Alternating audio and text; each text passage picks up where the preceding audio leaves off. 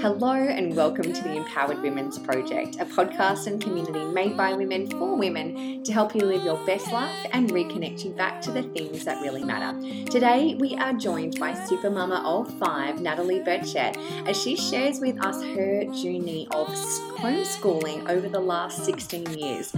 This is definitely a topic of conversation right now. For some people, homeschooling has kind of been forced upon us, others are really embracing the journey. So I'm really looking forward to learning more about how we can go about homeschooling, whether it's a long term thing or something short term, and ultimately, you know, increasing the bonds and the relationships and the quality of the relationships that we have with our children and our family as well. So let's jump in. Hey guys, I am so excited for our interview today. Um, today we are joined by the lovely and amazing super mama Natalie Burchett, and she is a mama of five uh, and has been homeschooling her children for the last 16 years. So I wanted to jump in and pick her brain today because not only, you know, a lot of people facing homeschooling right now, some embracing it, some struggling, but also there's families like my own, we're actually considering taking our kids out of school altogether and homeschooling. Um, I've got three kids of my own. So thank you so much, Natalie, for being with us today. I'm really excited.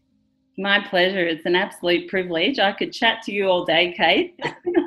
well, I know you're going to be adding so much value to so many families um, with what we get to chat about. So, I guess let's start from the beginning. Like, mm. what was your school like? What schooling like, even for you growing up? Was it something that homeschooling was on your mind as a as a new parent, or how did that all come? No, about? not really. I think um, I just pretty much grew up in rural Victoria at the regular high school.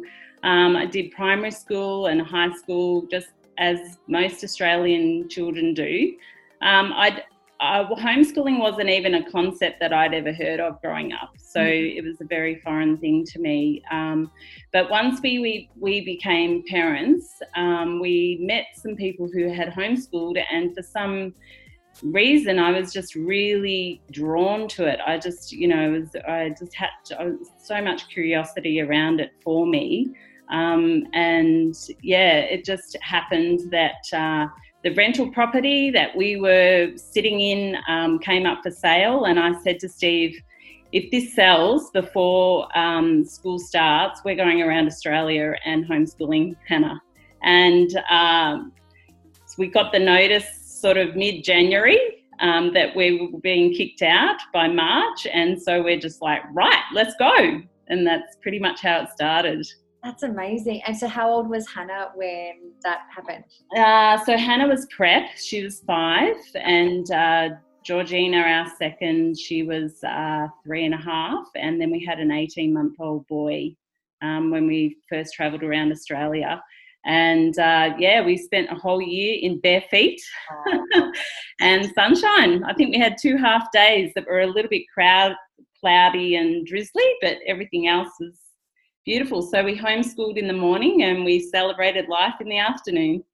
That's incredible. I actually, my family, we travelled around Australia for six months when I was, I was seven and eight, kind of on that trip. My sister was mm. five, and so we homeschooled for that time as well. Mm. And I wouldn't really say there was much of a curriculum because we were learning so much about our country and nature, and it was the most profound time. And I still have such clarity and memory of those mm. experiences mm. as a family. It's something we definitely want to do with our little yeah. tribe as well. So I love that. So after your adventures around Australia and homeschooling Hannah, then you know you came back home and settled down, and then you decided to continue with the homeschooling from there. Yeah, so basically, um, for the grade one, we homeschooled as well, but we were out in a remote, sort of gorgeous little country town of Ararat in West Victoria, and uh, there wasn't a lot of homeschooling support out there. And this was something that very concerned a few of our uh, people, mainly my parents, I think, were really freaking out. So it's interesting um, how that sort of helped. You know, even as an older woman, I was sort of really worried about what they were thinking and everything. Um, but had resisted that in the fact that I'd started homeschooling. Um, but yeah, so for Hannah's grade two year, we actually put her back in school, and it was the most probably the worst, the worst year. It was um, like it's funny the perceptions that you have in your family. Um, you think that I, I, used to have this um, sort of thwarted expectation to have a perfect like everything running very smoothly. And once you hit parenthood you realize actually that we i better get rid of that because um, this isn't serving me well and i'm spending so much time in fear and doubt and worry that i haven't got this image maintained. I just ended up th- throwing it out the basket anyway. But um, what I realised with Hannah in year two is that there, there doesn't matter how you live and how much time you spend with your family, there's always a percentage of conflict. Mm. And if you get to spend eight hours with your children, um, there's still a percentage of conflict.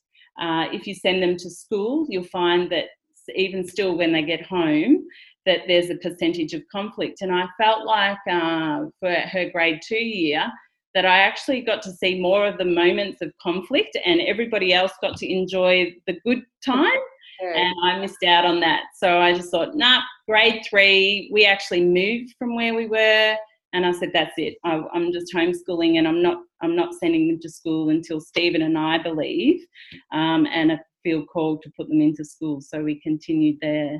You go. I love that um, perspective of understanding that there's always going to be conflict. I think the more rules and expectation you have on yourself as a parent and how you should be and how how well behaved your kids should be or whatever it is mm. it puts so much pressure on yourself and then you throw in opinions of you know mm. parents and grandparents all of that it, it really does stress you out and you don't necessarily cherish those moments as much so i love just being aware and acknowledging there's always going to be conflict mm. and um and embracing that but that you know you were realizing that everyone else was getting the best of, of your kids. So mm. that's really profound. Mm. So you didn't have necessarily a lot of support around you in making that decision at the beginning.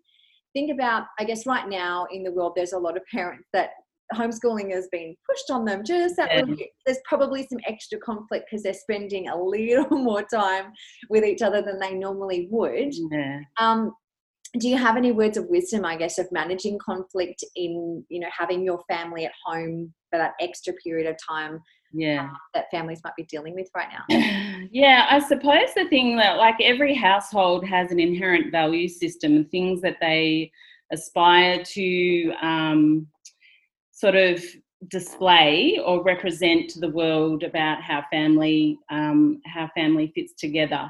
And um, it, you know some of those are connections some of them are kindness some of them are serving um, some of them all, different sorts of uh, love points. I would say that people have a value system that they they're trying to harbour in, within their family group. And um, I, I say that's fantastic like celebrate your diversity have a little bit of a think about actually where what is the direction what what values do we want to end up as a collective group and how do we want to impact the world from that view point um, and then that gives you a bit of an idea so you don't sweat the little things so much that each uh, example i suppose one of the things that i or two things that i learned very quickly is that it's a privilege to see all sides of somebody. Yeah you could probably think about you know on a on a single hand how many people are really happy to show you every side of themselves. Um, and so that was one thing when my kids were having a tantrum or if i was having a meltdown um, you know the the catastrophe would happen and there would be so many emotions running wild. And then i'd go we'd all go and find our calm point our place to just calm down a little bit um, and then I would remind myself that it's actually a privilege to walk through that as a family and stick to your values at the end which is like which is just a faithful faithfulness calling to what i see as love you know love in the end um, and you don't get to sit, you don't get to experience that with everyone. So when your kid's having a drama, you just go, righto. Apparently, this is a privilege that I see this side of them. um, I used to try and you know not react, but to respond um, according to the values that I held strongly and be consistent in doing that. Um, I think when you talk about um, people, oh, the, the other, I suppose the other thing that I um, really, you know, in those moments where you're just like, what the heck? Um, you you remember I, I used to remember look i was a nurse and i planned out my day every day when i was nursing and it got interrupted continuously like all the time. So when you're planning out your homeschooling day make peace with the fact that this is probably not going to be okay. That each piece of what happens today we'll round it all up and we'll circulate it and we'll keep it in line with the value.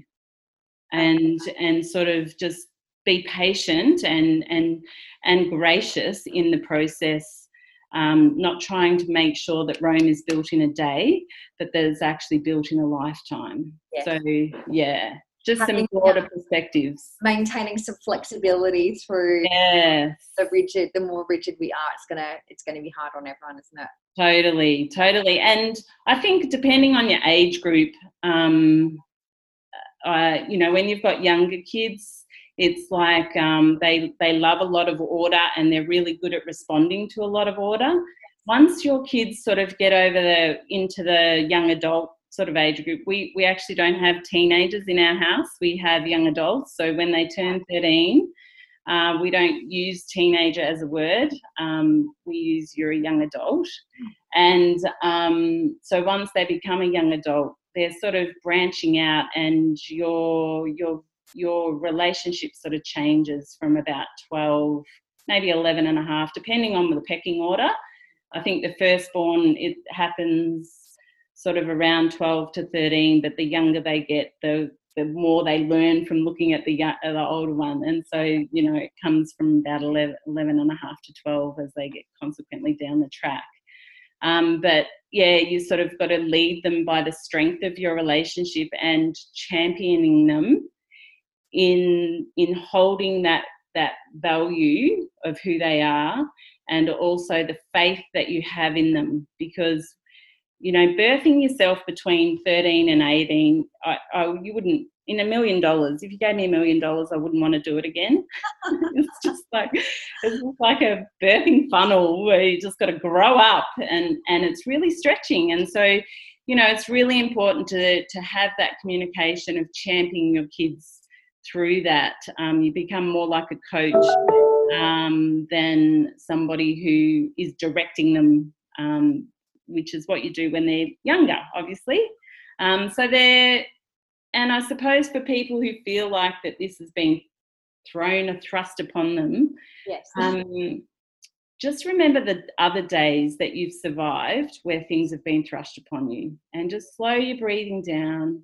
Think, slow your thinking down and realize that this too shall pass, and that through one step one step at a time, you'll get through the day and you'll learn something for today that you can bring into the mercies for tomorrow, which is, I always think is beautifully designed that we have a 24 hour day because if it's a crap one, it's about long enough before you're ready to string somebody or yourself.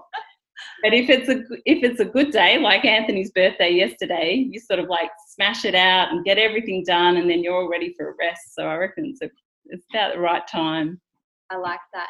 And so, well, let's talk about a few things. Right now, um, we're at a time in the world where socializing is limited. Yeah. But let's talk about because you grew into homeschooling with your kids, and you kind of obviously started with homeschooling one child and then to five, which I cannot mm. comprehend just yet. I'm looking forward to learning. But what about people will say, what about the social factor? Like I look at the different personalities of my kids. My boys mm. be pretty cool to like they're they're pretty self-sufficient, happy in their own company. My daughter, mm. on the other hand, she needs people around her. Mm. Um, so school has been a big source of that socializing and seeing all their friends and things. How did you ma- manage that? Because you clearly have different personalities that you've got in mm. your children. What did you? What have, were you able to do? And obviously, there's right now what, what, what's happening in the world and then there's life beyond mm. this where people can be socializing and back to normal mm. so how did you kind of work with that yeah i suppose when you've got five you've sort of got a real tribe. And so for those for those younger years but it has been different now that because our eldest is now married and she's 22 lives in ballarat. Now our uh, second eldest lives in canberra. So we only have three in the house now, and the energy level certainly has changed, you know. So every, everyone um, produces and supplies a certain amount of energy, and it's about being creative with that energy um, and getting them to be creative with that, that energy. I think uh, the socialization thing always came up for me. People would think two things about me one, that I must be this Wonder Woman. And I'm just like, mate, I am so not a Wonder Woman. I just, you know, it's, um, but then the other one was, well, how do your kids socialize? And, um, I, I, I essentially believe you could probably think of people within your normal, regular school environment that you would say aren't particularly good at socialising. Um, so it's actually not the system that you use, it's your family heartbeat that you bring to the space. Ooh, wow. So, um, you know, you could end up with really rude children if, if that's what your heart space is um, to to be hidden and to you know to concentrate on negative thoughts and all that sort of thing, then you tend to hide away socially and you don't know how to do it mm. and don't take courage in that. But I think with a family that is social, um, you know, you raise your kids, they catch a lot. They don't actually, you don't like sometimes I think, yes, you do have to teach them. Um, there's there's for socializing and for politeness and for kindness, I think there is a standard, and sometimes you're either bringing kids up to that standard or you're bringing them down to the standard of what kindness looks like um, or what what rudeness looks like or you know whatever. So you sort of you know like you say your boys are pretty chilled so you probably need to raise them up to that standard and your daughter's on a richter scale up here and so you sort of need to bring her down to a standard and and i think that that's fine. Like you've just got to observe what you have um, and be creative and know like i i suppose when i was a midwife i was a real advocate of of the designed woman for her family.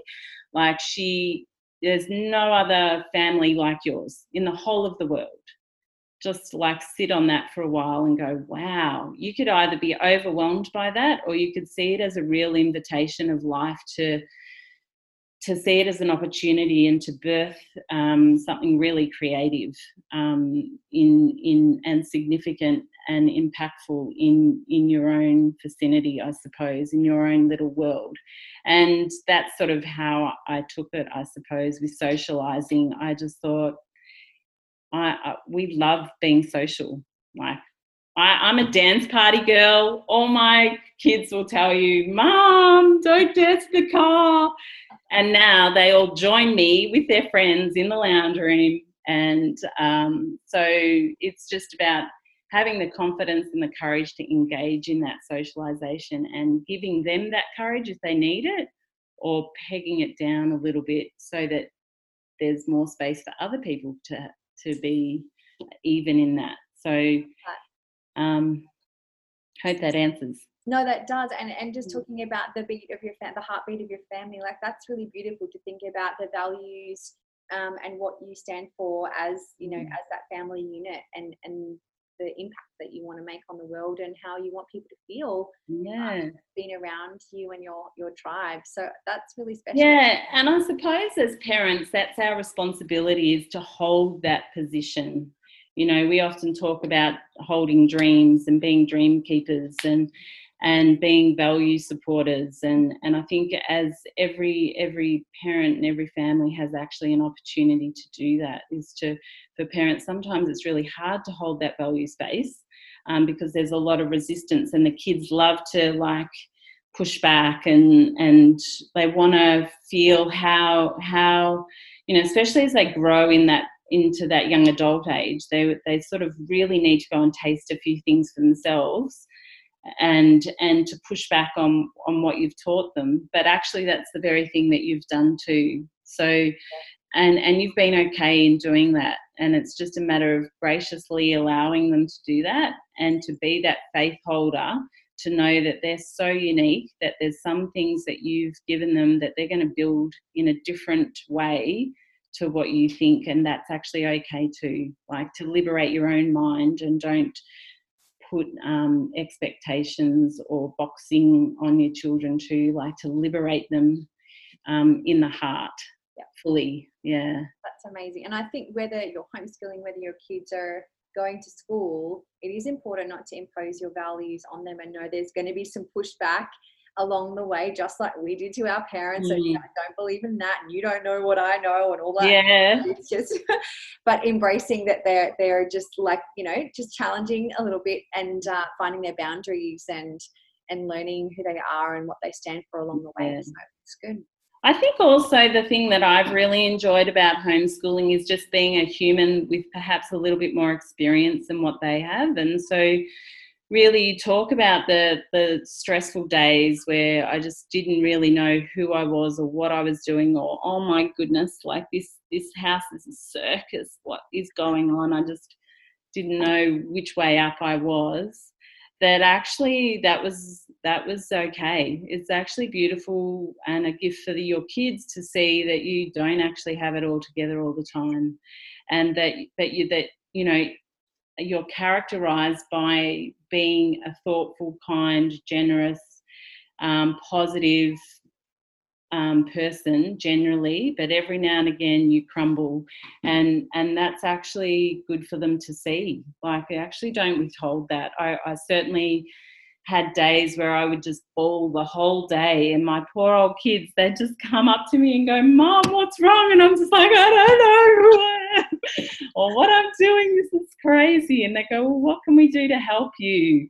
And uh, so, you know, that forges when you think about the friendships that you have, Mm. and the, when you've allowed a space of vulnerability to be shown to that friend, how strong that makes your friendship. Um, and I- it's, I, I categorically say that it's, it's the same in a family. You actually have the same opportunity. You don't have to be this God like figure to your children because actually no one is that. There's only one that can do that, and it's none of us. So it's shoulder to shoulder we stand and we walk together. Um, perhaps one with a bit more experience than the other, but we're same, same, just expressed differently. that's beautiful and i think it you know i've i've seen that in my own family and i remember talking with some of my girlfriends growing up where some of their moms would never cry never show emotion. They mm. always had their stuff together you know? And that as we start to grow up and become a mum ourselves it's like oh my gosh like i can't be like that. You you mm. start to create all of these unrealistic expectations on yourself and mm. I've definitely had times where I've had having a tough time and I've been emotional in front of the kids and it's so beautiful to see their compassion and empathy and and again knowing it's okay to show your emotions and to you know to express what's going on whether you give the ins and outs of what's actually happening Mhm. but the fact that you're sharing that with them That's right. that's really special and I think it sets up a healthy um, relationship with their own emotions to be able to Totally. express it's really really important Yeah, I think honesty is really important, but I think your response is also very important. Like if you want to cry, cry. Um, there are many times where I used to get really angry and frustrated, and I would have these like screaming moments, and I'd just do that, you know, because I was just so overwhelmed with what I could do. And then I'd say, I think I actually I learned that instead of doing that, I became aware of my emotions before they reached that point. Yes. And then I would actually just cancel the day. Like, I'd say, righto, kids, uh, you're going to have 10 minutes of doing what you're doing, and then we're going somewhere. We're Right. going for a walk. We're like getting out on our bikes. We're doing something. And so, especially for the younger ones, if you can see that this day is not starting the way that you thought it was going to do, and you can see it, um, you know, crashing, just pull the pin. Like, actually, it's okay. It's actually okay. And then you can come back and you can tend to reset. Or maybe, depending on what's going on, you think, nah, I can't even reset today. And that's actually okay too. Like, yeah, but I suppose over time I learnt to be honest in a more res- a more respectful way, a re- more respectful way of them. And they'd go, well, "Why are we packing up, Mum?" And I'm just like, "Because Mum is having one of those days, darling." And we just, and they're like, "Oh, okay, no worries." Like, so off we toddle, you know. That's awesome. I love that. and I think again, um, I, I, know for me, uh, with the kids, there's been a few afternoons, you know, where there's and I'd love to learn a bit about what you've done with afternoon, like after school sport and that kind of thing, mm. what your kids are involved in. But there's been some afternoons where one kid should be over there and one kid should be there. And I'm just like, you know what? We're staying home. We're going to the beach. I am not dealing with this rush, rush, rush. Like, no. Yeah. And, um, and, you know, they just go, oh, cool. And they actually enjoy the, the, the no rules or the, the no plan mm-hmm. as well. So I think mm-hmm. the less that you have scheduled and rigid um, and the more flexible you can be, it's definitely a, a good thing to be able to roll with it. Yeah, well, I suppose with the after school thing, we found that that was always a good thing to put our kids in because they were homeschooled a lot. Um, they were home all day, and uh, we could pretty much do school in the morning, and then by depending on their age bracket, but you know, in primary school, definitely they were sort of finished around one o'clock or something like that. Um, and then as they got a little bit older, um, maybe two or three o'clock, definitely finished and done and dusted by then. Um, so to do after school activity was our way of engaging with community because I, I, I look at the parents who just have their kids in school all that time and then they send them off to after school activity and really all they have is breakfast and tea with them yes. um, and then bedtime and routine and, and things like that and um, for us I think I would have been more like you, Kate, and just gone, nah, actually, no, we're just going to the beach and we're hanging out together because um, I want to hang out with them. They're just um, I think also the words, like over the years, I've actually heard uh, a lot of people, you know, go, wow, I don't know how you can do that. How can you put up with your kids for that long? And my kids are standing there, they're there because they're homeschooled and they came with me to the shop, and I would get a lot of shop assistants and things going, oh, kids, day off. And I'd just say, well, no, actually, we finished school, we homeschool. Oh, you're homeschool. How can you put up with your kids? And I just thought, you know you really need to be careful of the words that you're saying. You've you've got an uh, like uh, a soul heart mind and body little person standing in front of you um, full of emotion and and uh, knowledge of themselves. And for you to say things like things people's like oh i can't wait till i get my kids back into school I think that that's a real, or they might say to me, Oh, how do you handle, like, what do you do? Oh, wow, where's your me time? And I'm just, you know, or all these sort of, how do you socialize and how do you put up with them? And, and I sort of think, well, imagine someone saying that to you. So, you know, uh, Stephen comes home, my husband Stephen, and he comes home and a friend walks in and you say to her, I just can't wait till Steve goes back to work tomorrow. He's just got home that I really just can't wait until he gets home, until he goes back to work, you know, because I've just, he's only been here 10 minutes, but I've already had enough of him. like, I, I just don't think people realize the heart, like you're speaking to a child's heart every time you speak to them. So be reverent with that. I think, like, respect that and honor that and be careful. Um, for me personally, there was a lot of me working through my own value mm-hmm. um, and how much I allowed people to love me or how much I let my kids love me, which the more love I let in, the more I changed my language to love them. And so, and through observation, obviously, of, of reviewing the words that I used um, to make sure that you know the value that we had was connectedness and and love. And so that they that my words were in line with where i was headed which was i wanted my kids to be connected to us and and love us as they fly off and do their own life. Mm. yeah that's awesome. I think it's interesting anthony and i have been chatting a lot about um, this ourselves and looking at for me through school i loved you know being able to be with my friends and that was awesome. I think i always knew i wasn't really the academic personally. I asked a lot of questions. I was very curious. Uh, and so but i also found myself learning things. I'd be like why am i learning this? This doesn't make any sense like there's no relevance to this. How am i ever going to use this?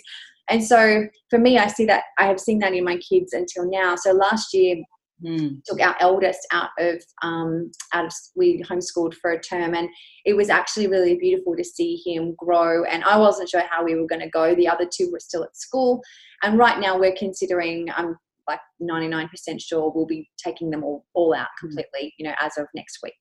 And so I'm kind of going, okay, well, what does that look like for me? And I think it's a a valid point. A lot of people go, well, what about me time? Like for you, mm-hmm. you grew with the kids with the homeschooling and you learnt those skill sets, I guess, over time.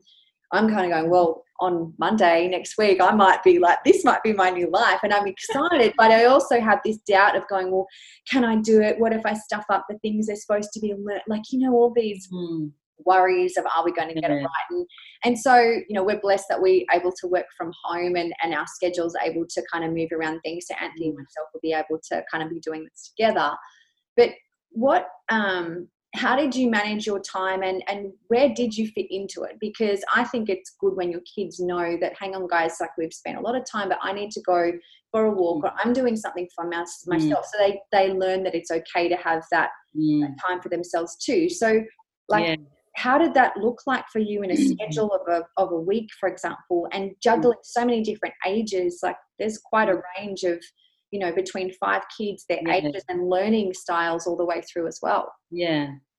Um, well i think the me time actually where i'm sitting right now and behind me is a green chair um, get a chair, one that they can't sit in with you. and that chair was just my chair. Like when mum went and sat in that chair, and, and that was like it's about communication. It's about like saying, actually, I just need to sit and read for a little bit and I need a bit of quiet. So I used to do that personally for myself. And then Stephen and I would also do that together as a couple so that we would have um, mummy and daddy time on the couch. Um, rather than doing it when all the kids were in bed, we would do it in full vision of them because we felt, well, we, we learned by some other people that it was really important for the kids to see that mum and dad were connecting each day um, because that's where the kids sort of get their security from. Mm. So, um, which sort of made sense to me. So, we would have couch time, and it would be 15 minutes on the couch together um, with a cup of tea or coffee, um, usually after Stephen got home from work. Establishing anything is um, a habit forms another habit. Like that's what conquers a habit. So you you as a parent, you're always creating and reinventing habits and ones that contribute more positively after reassessing how your family's going, you you put in another little habit that helps you go towards you are because nothing is static. Like nothing in the world is static actually. And so your family as they grow is not static either. So you're always being invited to that space of reassessing and reevaluating and rejigging um, which comes back to that fluid, that flexibility um, that you have, and making peace with that as you. So, what worked first may not work second, and so for me, when the when the kids were little and I couldn't leave them, it was the chair. When they got older, it was me going for a walk. Like um, so I would, mum's going for a walk and she's off, and that's where she's going. I'm not a big um, retail shopper, but it really doesn't matter like how you express your time to yourself. It's just important that you instigate it somewhere. Yeah.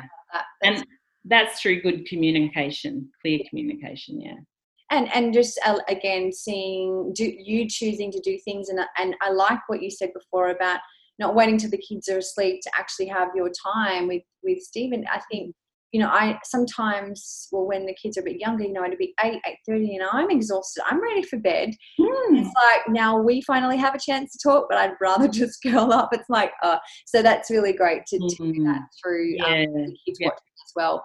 What are some things you wish you had have known? Mm before starting or i don't know someone had just told you to, to help you along the journey that maybe um, you can pass on to our, uh, our listeners right now or myself? Well, I, I suppose really being um, a part of Tribal Wellness and We Choose Awesome um, Empower Women's Group, for the last four and a half years, the thing that I wish that I knew was how to look after my body better. Right. Like, I actually did a lot of my time uh, through maternal depletion, through um, just really um, surviving and not thriving in my body, in my own body. Um, and I probably, you know, you're not going to learn everything. Nothing, you know, everything has a season. But I suppose my passion is that you can actually do it in a thrive mode, not in a survive mode. And I wish that I had done it in a thrive mode. I think a lot of more laughter, a lot more joy, a lot more pep in my step would have been present other than sort of slugging through on a survive mode where you just um, oh, you know so i have found really the programs that uh, we cho- choose awesome and um, empower women's group to provide have been an absolute revelation and catapulted me into um, because parenting never changes. So even though I have now got adult children, three of my children are adult children, I love being in a in a thrive mode so that I can hold a space for them as they're entering their adult life. And I'm now, um, I suppose, full of energy to be able to go actually stand here. No, actually remember stand here, and so that they they too also can thrive and not just survive. I think that's probably the biggest thing. Yeah, and I think there's a lot of mamas that you know it's really easy to to put the kids first and do everything for them and not take care of nutrition and whatever it else. So, you know, putting good things. You know, you don't want to have, um, you know, just be surrounded by all this kid stuff and not have that for yourself and feeling so low and flat. So I think that's a really good point. Yeah. Um, so to get energy. Um, from good nutrition, energy from the outdoors, and good breathing, and energy. Like I used to read a lot, so I used to always find a way because I think, you know, when you're when you're full time mothering, you need to resource your way around certain things, and so I would always invest in reading certain books and and coming up with ideas. And the whatever you ask for, the universe usually brings you back to. So, to give you something to answer the question you have. So, definitely keep asking the questions and you'll get the answers coming to you. And so, I really loved that, but I, I just didn't have the nutrition and I just, yeah. Yeah. Um, so, another question you know screens and screen time oh, yeah. evolved over the years right you would have seen you would have gone from probably doing everything from books with your older children to now that's becoming more prominent and there's a lot of great resources out there you know apps and all that stuff mm-hmm. how have you kind of managed that transition because uh, it is easy to chuck something on and go all right hands free so what's your thoughts on that what's your views or values as a family and how you navigated that yeah it was really interesting because I talked to my two older girls over the weekend saying, Oh, I'm doing this podcast with Kate. What what's your perspective now looking back? You know, what what what advice would you give uh, families who are doing homeschool now? And they both said, throw out the devices and pretend that you're raising your children in 1980. I just got goosebumps. That's amazing. And I said, Really? And they said, Yeah, it's imperative that children go outside for every play group, every play like recess. If you finish your work, go outside. Uh, do not go to a device. Like, um, go and create and explore because that's actually what you're designed to do. Now, um, I find that the temptation with devices as my kids have got older. There's there's two things with devices. There's entertainment and there's connection. Or else the other point is they're actually learning like investing in something and they're learning a skill or now i'm i'm really happy. I'm, I'm happy for snapchat. I'm a snapchatting mum. I snapchat all my kids friends and i snapchat my kids often because i i actually embrace that side of of devices. Um, I love that you can learn a skill, whatever skill you want, through the avenue.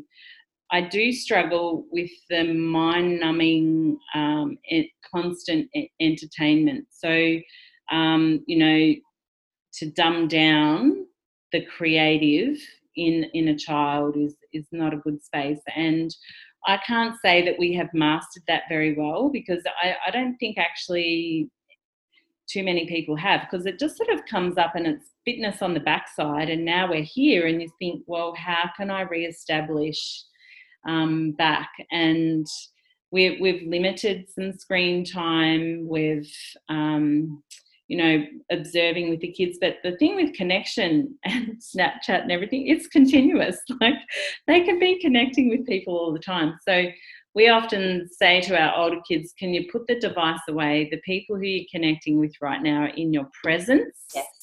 They're not down the phone.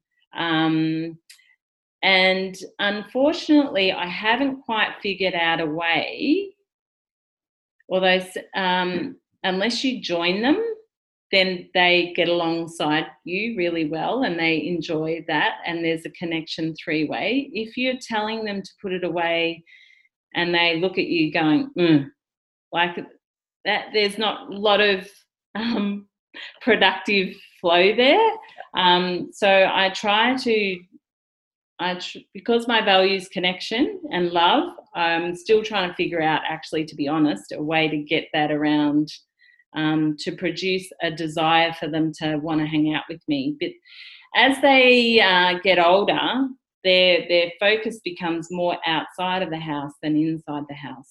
So I think when the kids are below 12, you you have all all thing to just say put devices away, get rid of it. When they become 12 and 13 and 14 and 15 and 16, 17 and 18, there's a certain amount of that they have to work out themselves. Yeah. And one thing that I say to them is now you are in now. Right now, what are you grateful for? And what do you want to remember about this moment? Because you're 13 now, you're never going to be 13 again. When you look back as an adult, what do you want to remember about now? That all I did was sat on my couch and mum, mum and dad just, we all looked at our phone or do you want to remember we played Catan and or we watched surfing video together or something that was connected and and I'm trying to evoke in them what do they want to remember in their childhood so that's probably my newest strategy I think it's it's really we all are kind of it's getting thrust upon us faster and faster and more. I mean, I look at some of my um, the our kids' friends, and some of them already have devices, and you know they've got the latest and greatest this and that, and they're literally sitting around next to each other like on their screen. I'm like, no, mm-hmm. that's not how it rolls in my house. But it's just interesting to see you know how i mean your your youngest that you're homeschooling right now is 12 is that right yeah that's right and so are you utilizing any do you utilize any apps or anything like that that you're you're kind of doing homeschooling with or through at all or is it more having no we we always um we've done books pretty much all the all all most of our um homeschooling has been through books mm-hmm.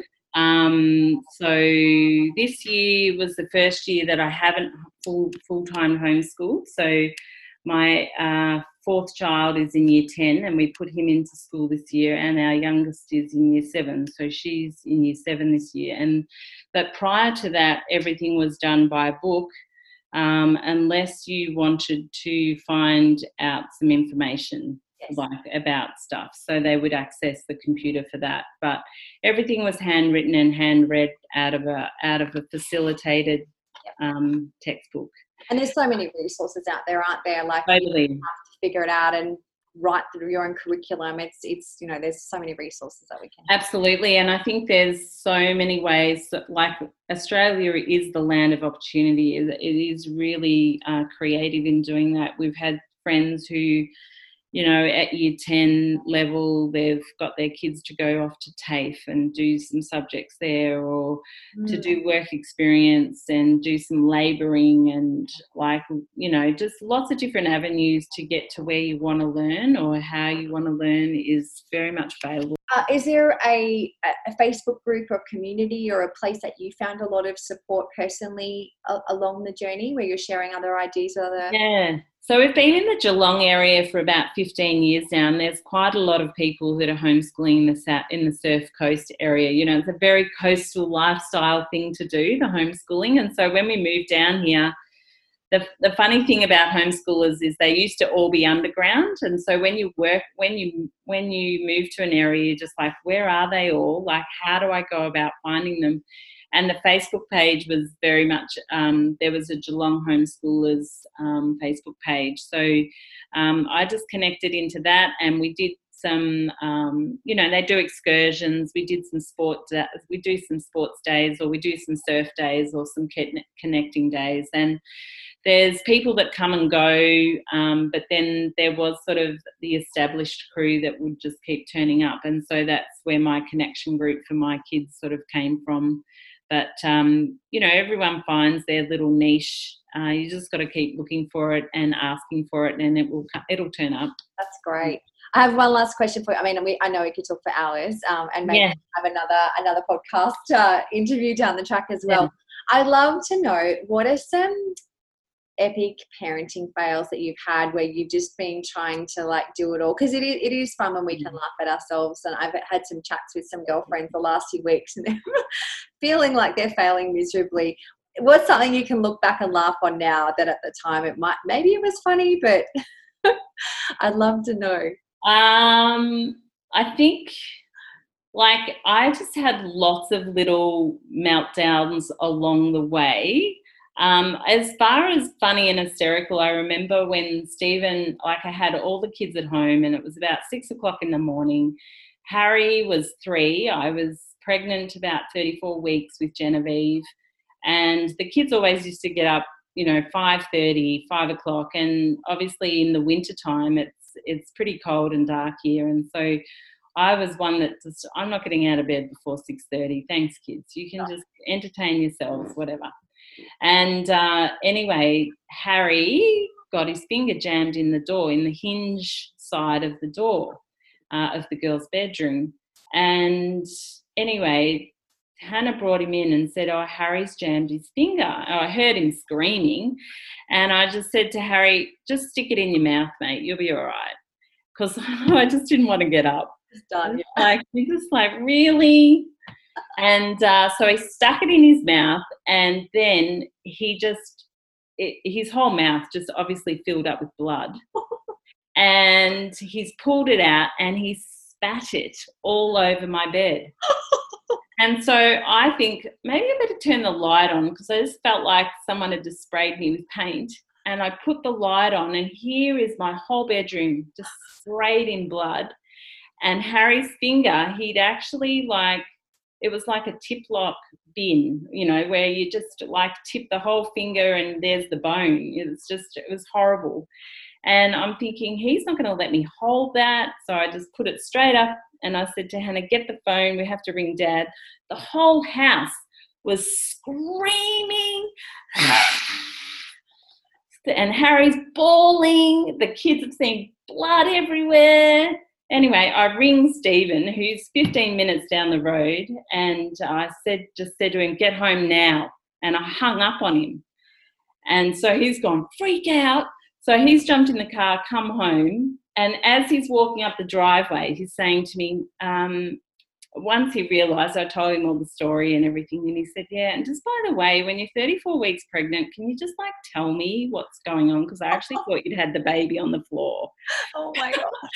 and like, I don't know, like, just roll with the punches. Like, really, just whatever experience you have, it actually adds to your life and to your place of going. Whether it seems like chaos all the, at the time, it always ends up as a good story. And all of the kids can remember stories that they talk about that I can't even remember, where they, you know, um, this happened, that happened, whatever happened. Um, and it it's actually all the glue. It's all whether it's good or bad. It's the glue that keeps us together.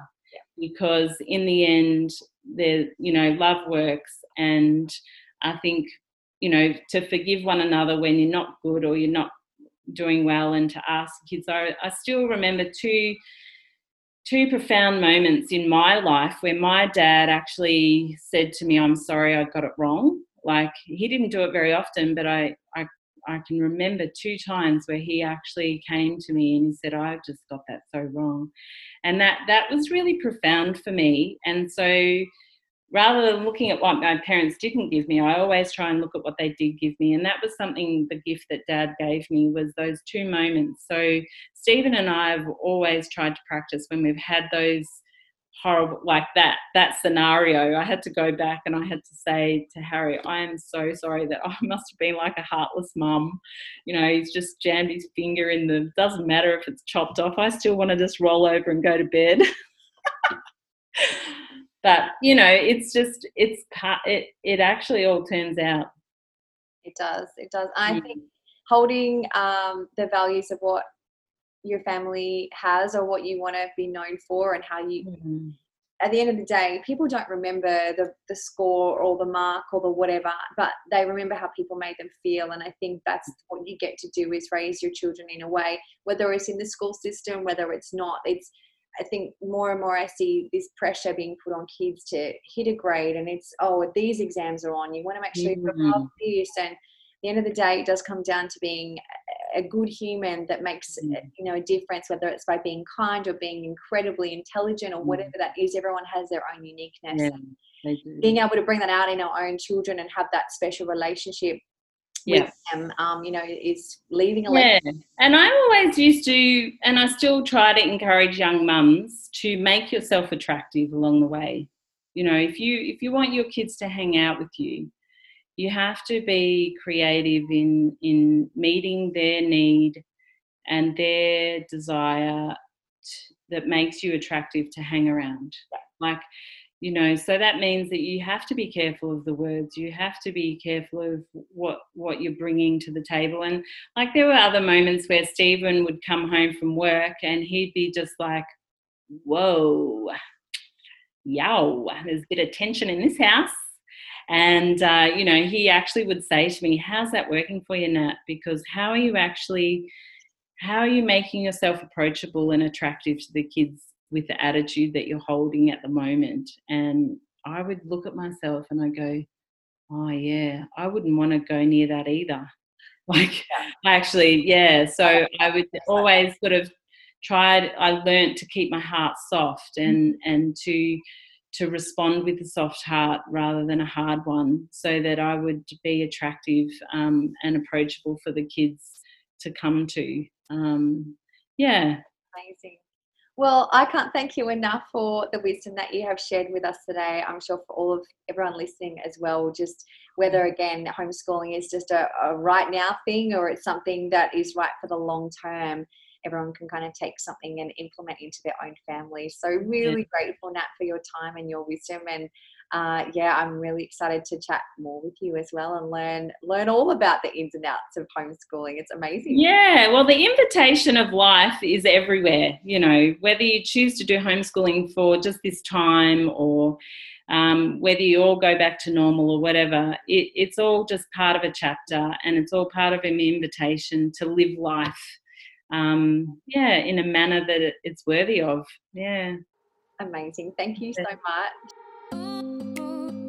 Wow, what an awesome interview with Natalie. There's so much wisdom to be shared. I think any woman who's a mama of five, like, oh my goodness, there's definitely some lesson to learn along the way and uh, just you know whether homeschooling is an option for you for the future or it's something that you're just kind of moving through right now there's so many little nuggets there that she shared around i love what she said around finding the heartbeat of your family and deciding what you want your family to be known for or the values that you really want to instill in your children, whether it's kindness and compassion, curiosity. There's so many beautiful char- characters and qualities that we can instill through our family um, that's going to leave a legacy, you know, regardless of the marks, regardless of the grades that our kids might get or the degrees they might go on to have or whatever that is.